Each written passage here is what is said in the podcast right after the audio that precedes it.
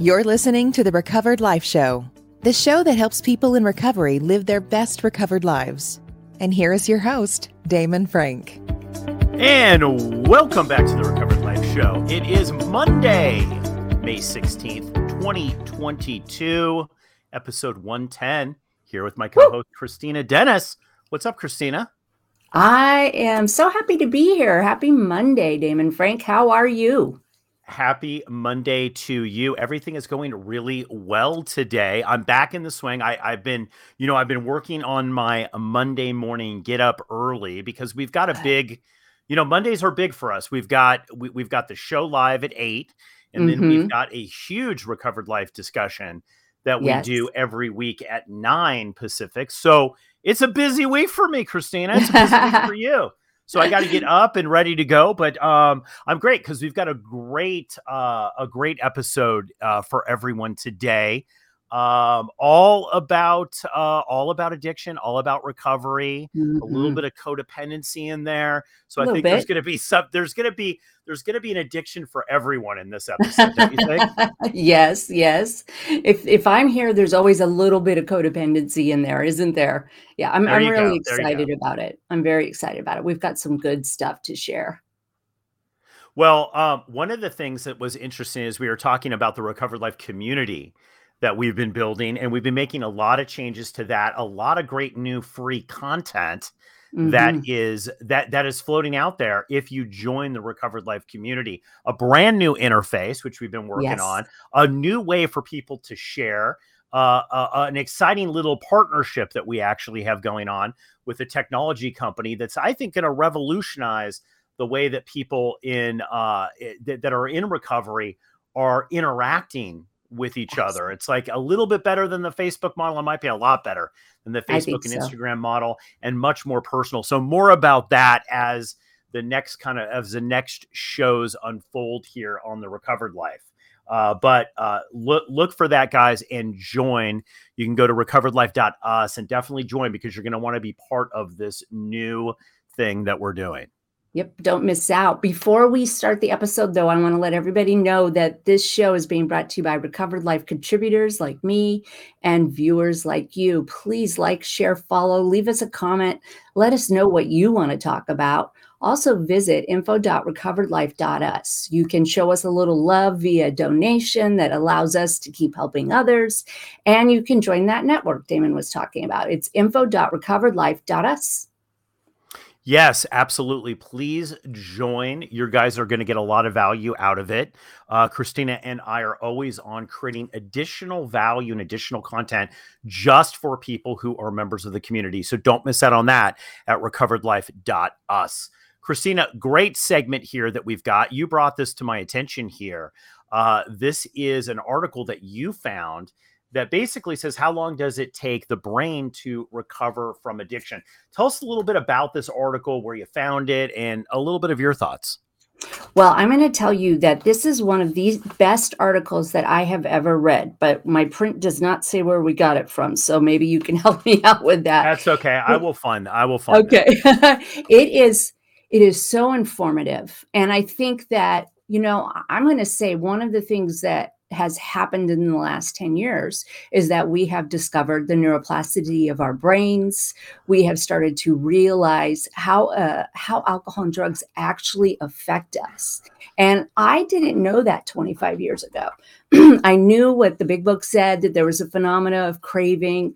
I knew that, I drank differently than other people, and they still haven't quite figured out why some brains do get addicted faster than possibly others. But when I discovered this information, and I love the way the article rolls it out, because it's really got everything that you need to know to understand this concept, you start to realize that there's such an effect on your brain, and that it's inevitable for many, many people. I mean, look, we're at 3-4 people out of 10 who have a substance abuse disorder. So let's talk about this. I think the concept, well, it's not even a concept, what I learned through this article and many of the other books that I've read, is that when you drink, alcohol, our brains always want to bring us to balance. They always want to bring us to what they call homeostasis.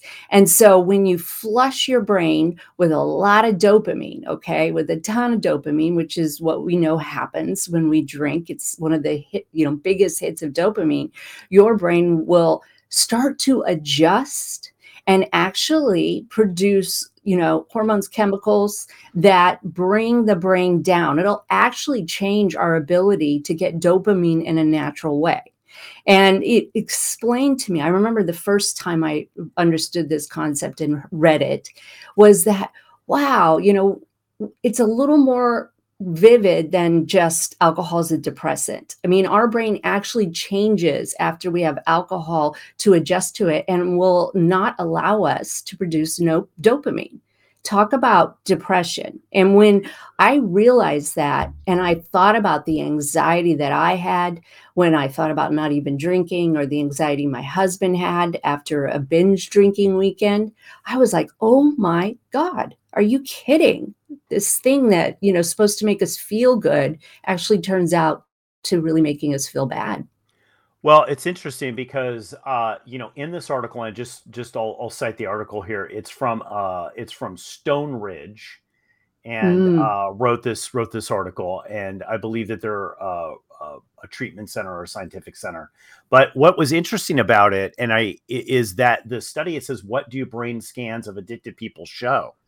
And it's interesting because it goes down. Like we always thought, I think before the science got there, we knew before that, like people who are alcoholics act differently when alcohol gets into their body. We couldn't really describe this. And this is where I think when people are thinking about a disorder or a disease, or is this just a psychological issue, right? Yes. Is this a mental health issue? This is where I think alcoholism took kind of a rough beating up, like, cause we couldn't, it's really hard to explain to a scientist or a doctor from a scientific method. It's like, no, you don't understand. It's different when I take alcohol as opposed to a non-alcoholic taking alcohol. And then, and their response. And of course this medical response would be, prove that to me, show that to me. And this actually does prove it. And one of the things that I put on the screen here, and it says that PET scans show a flow of dopamine to different regions of the brains in individuals who misuse drugs, right? So we know now scientifically that different things are happening when people who are conditioned to alcoholism or alcohol or addiction or any type of addiction ingest alcohol or drugs. Well, and I think this information is so powerful, especially if you're in early recovery. With the data, we start to realize that even though we believe, and our brain believes, that this is the best way for us to treat it because of the dopamine and where it goes, it actually always hurts us in the long run. It always hurts us because our body adjusts so that it will, we won't have too much dopamine. And when I first read that and understood that concept, I was like, oh my God, it's such a lie. And understanding that made me feel like, oh, this is just a matter of time for me to take and detox, because the article goes on to explain that once alcohol or the drugs are out of your system, then your brain can start to repair. And so I said it, and the reason why I wanted to bring it up today was for anybody who's in that terrible first 6 months, where they can't understand why they crave something that's killing them, why it feels so scary. It feels scary because we've, screwed up our chemicals, and we can't overcome that just by, positive thought. We have to kind of live through that detox. But I hope it gives people hope. I really wanted to give people hope. Anyone who has dealt with anyone who is detoxing from alcohol, you could start to see the different things actually physically happen to them that are going on inside biochemically, right? Like, so this thing of these waves of cravings, this is something, that when I was reading this, I'm like, okay, this makes a much more scientific approach to this, because these waves of cravings that are coming through, right? And they come out and they're very, very, very intense.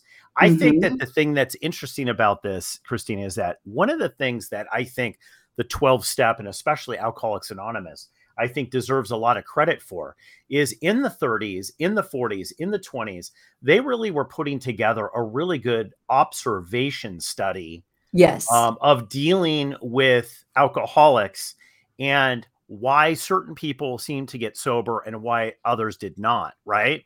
Right. And they knew that there was this personality kind of, I'm going to say kind of a personality disorder, if you will, right? Mm-hmm. With people that were acting out emotionally. And yes, then there was this physical craving. And then there was also this spiritual side that was all moving together, right? Right. And I think that that's, I think that's the most baffling thing to people who are not alcoholics. They just don't get this at all. But people no. who are alcoholics totally see this. I think where we fall is being able to tie, there is really no science to be able to tie all of that together, really. Not yet. I think that they're getting closer though. And, you know, when I first got sober, I remembered that year, and I remember the depression and the sadness. And I remember thinking, something is incredibly wrong with me. You know, something is so bad that I can see all the positives in my life, yet this is still calling to me. And I hope that the science behind it gives people some peace that, you know, your brain is going to do this. There's a matter of time for it to repair. And in everybody, you will reach a homeostasis. They go on to discuss that the first 90 days, you get some immediate relief, but it takes up to a year. Now, I hope everybody will go and download this article, because once you see it in black and white and scientifically, you won't think it's a moral issue. Plus, it has a time frame. You know, we know that if we continue to stay sober, we continue to repair our brains. Yeah. And I think, you know, one of the things about the study of this that I find is interesting is that, you know, in early sobriety, like you're saying, how do you apply this to early sobriety? Mm-hmm. We know that just by being sober coaches, Christina, one of the things that we see a lot with people who are in recovery and not happy, right? Mm-hmm. Is that they are still kind of chasing the dopamine hit. Yes. And we call this, you know, in coaching, we call this stacked addictions. People right. that go from, okay, I was an alcoholic and drug addict, but now I'm sober, but now I take really risky gambling moves or mm-hmm. food or sex or whatever they replace that dopamine hit with. They've yes. replaced it with that because they're still chasing that dopamine hit, even mm-hmm. though they are stone cold sober from a substance. Well, you're so right. And I think that as a sober coach and, you know, some of the things that we do together with our clients, we start teaching them and showing them this is a formula. Like, everybody has access to increase their serotonin. Everybody has access to increase their oxytocin. And it's just a matter of time, like driving a clutch. Eventually, we will start to live on those kind of chemicals, and dopamine will be used for the intended purpose, which is to get something done. But our brain helps us get addicted to dopamine. Well, you know what this got, what this made me think of is, you know, working with people who thrive in chaos, mm-hmm. they thrive in the dopamine hit, but then when they're sober, when the chaos happens, all of a sudden they freeze up. They feel sick. They don't feel good anymore. They no longer want to live in chaos necessarily, although it's appealing, right? There's an appealing on the dopamine kind of level because it yes. that's firing off all the dopamine and addiction stuff, right? But right. but inside they feel like, oh, they don't feel good anymore, right? They can't handle the level of toxicity that they used to handle. For me, that's a sign of recovery and a sign of healing. So it does say that at some point, you know, in this article, that you get to a place where things start to level out a little bit. Yes. And that's the key. You know, I love the discussions of what alcohol really does to us, even with a non-alcoholic, to understand that when you're ingesting something that is inevitably going to turn into something that feels bad, you know, we maybe start thinking ahead of time, oh gosh, this really isn't very helpful for me to put my brain through this. you know, even if it's once a month. And I'm not saying people shouldn't drink. I just think that it should come with a warning. I think this information needs to get out there. You know, there's a lot of things that glorify what alcohol does. You know, it's attached to a lot of, you know, activities like this is how you relax. This is how you have fun. But there's a price to pay every time you drink. You're set up to actually be in a worse off position than you were before you took that drink. Yeah. And I think plus we're not even talking with alcohol. You have the sugar component as well. And we've talked a lot about on the show about sugar addiction, you know, and I find that to be the case too. It's like, I'm honest enough to say that like when I'm under a lot of pressure, like I was under pressure this weekend, we were doing something. There was a lot of emotions involved in it. There were a bag of Skittles. I ate the bag of Skittles. I had a feeling, right, that I feel a little bit better. Like, and I know that's very similar to this, that sugar fires off things in my brain. Now I've also learned too, that 2 hours later, I wasn't happy that I ate the Skittles, right? No. I was not happy because I just ingested a lot of sugar. And now emotionally, I don't feel as on top of my game as I would have if I hadn't have done that. And physically, I don't feel good. No. And there's a chemical reason. There's scientific data explaining that. The thing that I also want to emphasize before we finish this segment is that your brain can repair itself. Neuroplasticity is still relatively new, 20 years or so, where people have started to see that. And although some drugs will permanently damage your ability in certain areas, gray area, white matter, knowing that it will not always feel like this, knowing that you can live a more evened, balanced life, and also knowing that you have the actual power to start these other activities that will help you, I think is really, really powerful. Yeah. Well, one of the things that they don't really dive into a lot here is the practicality of living sober, right? Yes. And I think there's a couple of things going on. There's the physical stuff that's going on, but then there's also I'm now living sober and I'm waking up. And yes, that feels good to wake up, not hungover. It feels good. All that stuff is great. Like as somebody like you and I would agree, who both have very long-term sobriety, that's a huge plus, right? Like, so as you go, but I'm telling you, I remember back in the day waking up and not being I didn't really know how to live without alcohol, right? Of course. Like, so for me, it was such a big part of my life and I lost something that was such a huge part of my life, integral to how I was able to really cope with things. That, there was a period of time where I did not feel, even though physically I felt better, I did not emotionally feel better.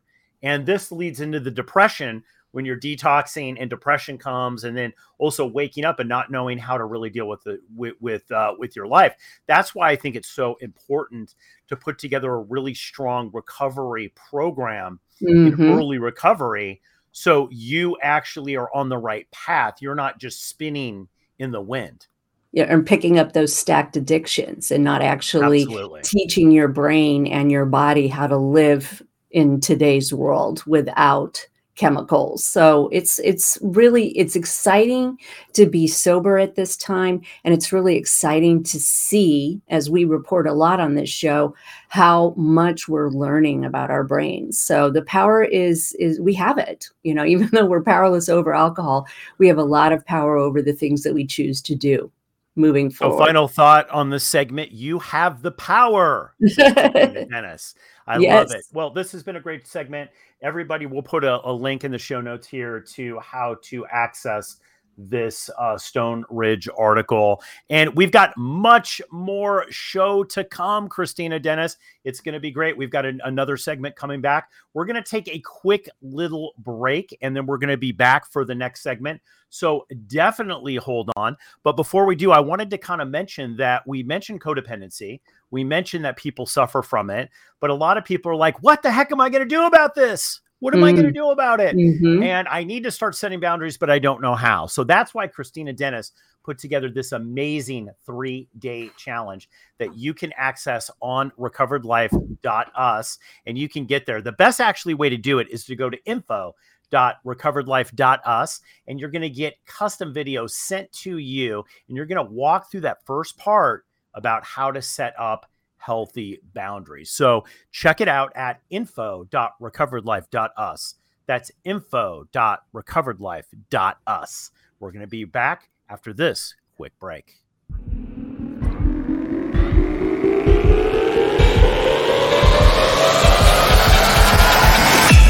You're listening to the Recovered Life Show. Welcome back. So happy you are here with us. Before we start that second segment, though, I want to let everybody know that this show is being brought to you by Recovered Life contributors and people like you. Please like, share, follow, tell a friend, leave us a comment so that we can continue the conversation on subjects that really matter to you. Also visit info.recoveredlife.us where you can join the network, which is completely free. Show us a little love with a donation that allows us to keep the show going and help others. And remember, that's info.recoveredlife.us. Thank you so much for mentioning that, Christina. We have got a great segment for you here. Right. I love the scandalous stuff. I love the high drama stuff. So, it's interesting because I on my little iPad, I put little things that I want to see. And some of it has to do with sobriety and recovery. And up pops this little thing from Ask Amy. And we've talked about some of these Ask Amy articles before. This one was posted in the Chicago Tribune. And what I loved about this is it says, Ask Amy, sober friend worries about friends enabling. And basically, I'll just cut to the chase here with what this was about, is that there is a woman and this man is dating her, and this woman lives with her mom. And she's basically always in DUIs, and he's enabling and running in and rescuing her. And the mom's rescuing her, and the mom and the boyfriend are getting together talking about the woman's alcoholism, but not really taking any action and trying to help set up this woman's life so she won't fail and get caught drinking, basically. Right. And this made me think about enabling. And I thought, wow, what a great segment, because so many people in recovery have been in a position where they feel that they've either been an enabler or been enabled or been enabled. Right. Yes. Or enabling now. Right. So true. I mean, I can sit back and think of every time somebody drove me home or helped me make an excuse about, my blackout drinking, who stepped in to help me, live life and not feel the consequences. And I can see it, with people that are sober. They still have some enablers around them. They still don't hold the addict accountable. I mean, we know that it continues. When you enable somebody to continue drinking, you're just extending the process and probably shortening their life. And I think it's important when we talk about it, and I'm not trying to bash on codependents. I am a codependent, but it's because the codependent doesn't want to feel the pain of watching somebody fall down. It's because they're uncomfortable with it. And it does not in the long run help anyone if we continue to enable the addict. Yeah. Well, I would say that, definitely there's some codependent stuff going on here in this article. That's the thing. It was less about enabling for me. It was more about codependency, right? Because the question that I would have to this person is, what are you getting out of enabling her? Yes. Right. That's the big thing. It's like, what are you getting out of this? Right now, it's interesting because you and I both have kids, right? And we also have had family members that have had, there's always family members or close friends that have drama or will have problems with drinking or drugs or anything, right? Right. And you so much want to try to help them, especially if you're in recovery. This is where the line, what I learned kind of the hard way in early recovery in working with people through 12-step groups is that not everybody wants to be fixed. Nope. Not everybody wants to get recovery, and not everybody cares what you have to say about it. Right. So, right. You learn the hard way, right? Like, and so you sure do. Dragging people to the finish line, right, has never worked for me. And it's been a hard lesson, Christina, that I've had to learn in recovery. It is so painful. And you kind of touched on it, and I did earlier, which is, you know, what are you getting out of it? And our fear, you know, trying to alleviate our fear or feel the feelings of sadness, disappointment when somebody acts out or starts to face the consequences that they must face when they drink alcoholically is the reason why we enter in. It seems like we care about the people, and we really do care about them, but it's our own fear of the feelings that are going to happen in us when we stand by and watch somebody hurt themselves that we try to avoid. And codependency is such a thick, layered area for all addicts. You know, that's what I believe. I've met codependents who aren't alcoholics, but I've never met an alcoholic who isn't a codependent. And it really takes time to pull back and check your motives. I don't believe everybody has to hit a bottom, you know, a bad bottom to actually decide to quit drinking. But once somebody has told you, once they've identified that it's a problem and you've helped them to get to a place where they can get help, then it's really up to them to decide, okay, I'll take this help or I'll give it a chance. And that's very painful to watch. Well, I think too, is one of the things that is always said with alcoholics is that, people in active addiction who don't really want to stop, they're looking for ways to be able to continue on with that high, right? To continue on living in alcoholism, or drug addiction, or any kind of addiction, they take hostages, right? Like, so this is the thing, like, this is really what this is about. This woman has taken these two people hostage. But one of the things that was a huge breakthrough for me when I had first learned about codependency, and I thought, wow, this is interesting, right? And I remember being in a 12-step group, and somebody was sharing that they had this situation. And the comment in this group, in this type group of people, who all had a lot of recovery, said, you know, you need to have the person get sober as much as they need to take that drink. And there's a boundary that has been crossed there that is not allowing you to see this clearly, and that they are an independent person. And as much as you might want to do that, and as much as you might need to actually physically intervene with either an intervention or the police or whatever, right? Whatever that might be, mental health expert, that you have to be careful, because you don't know where you start and they end, that it's this intermeshing. And that is codependency to its core.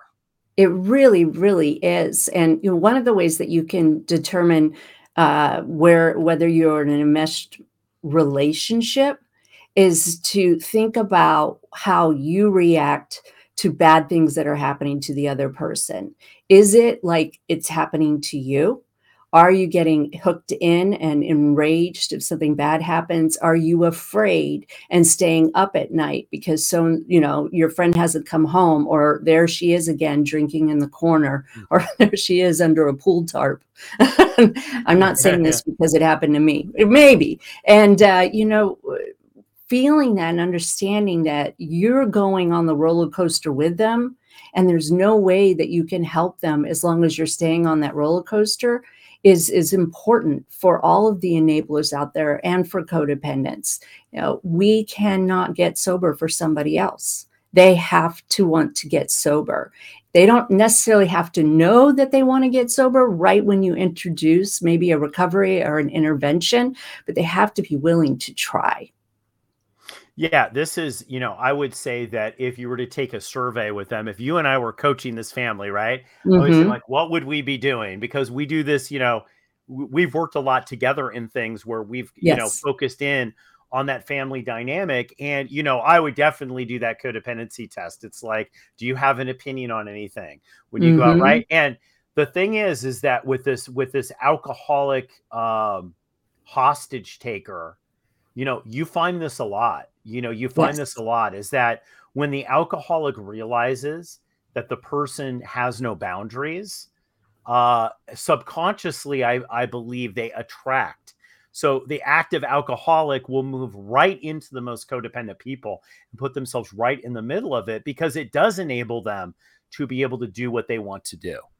Oh, it really does. And, you know, don't forget the alcoholic is codependent as well. So we attract, like water finds like water, right? So we attract those people. We want them in our lives. They help us, you know, they are the ones feeling all the emotions for us so that we don't have to feel them. It's like you see, and we learn this in Al-Anon and codependency recovery, you see that you're just as crazy as possibly the alcoholic, and you're not ingesting a chemical to help you. Yes. It's painful to recognize that as a person who cares about an active alcoholic. It's very painful to see that. But if we do not pull back and focus on ourselves, we are going to continue to allow them to hurt themselves. We're going to be enabling them. We have to pull back. You are 100% right. 100% right. And, you know, I was going to say, what would you recommend if you were coaching this family, mm-hmm. what would you recommend, Christina? Oh, well, I would be very clear about how much I love this person, how much I care for this person, how much I want them to live a happy, joyous, and free life. I would set up a system in which I'm willing to find you help.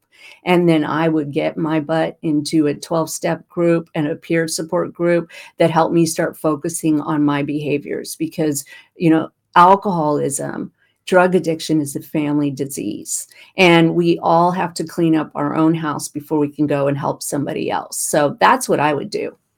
Absolutely. You know, it is very important to do that. I think to set those boundaries out, which we were mm-hmm. talking a little bit in that last segment, you know, my recommendation would be is that to really sit back. You know, you talked about we talk a lot about in recovery, the restoration of sanity for an alcoholic, but I would say the exact same thing. It's like, you know, if I was working with them, I would say like, let's get a notepad down and let's put a column on the left-hand side, rational, sane responses, and then non-rational, insane responses. And I think you would find that right column is really heavily loaded. Like if you're trying to rescue people, you know, and you're intervening and doing something criminal by pulling them out of a DUI situation, right? Yes.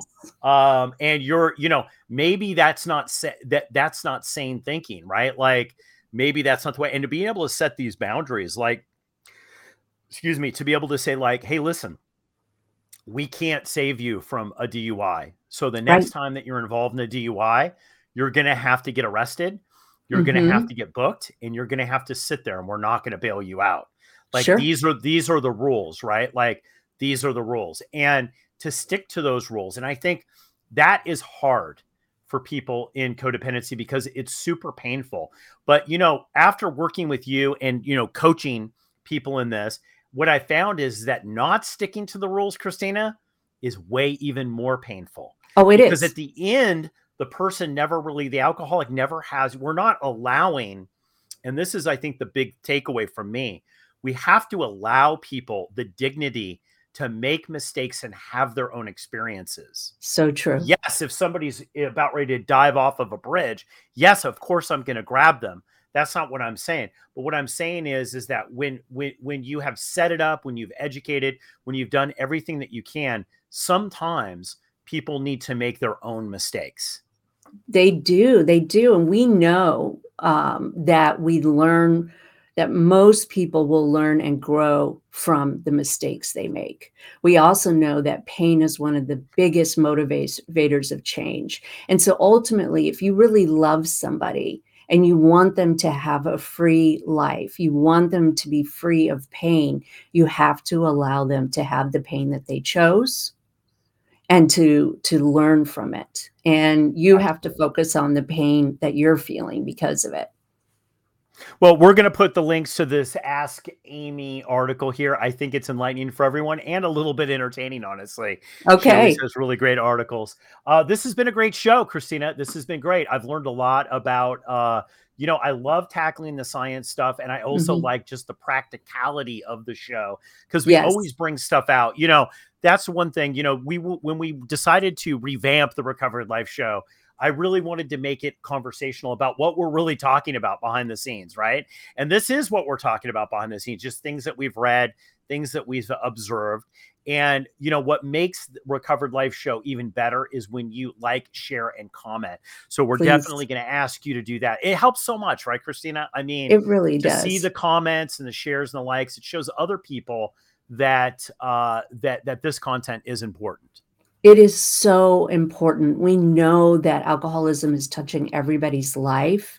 And so bringing it out into the light and taking the shame away from it is going to really make us all better people. And it does make it more fun whenever you comment and let us know what you're thinking.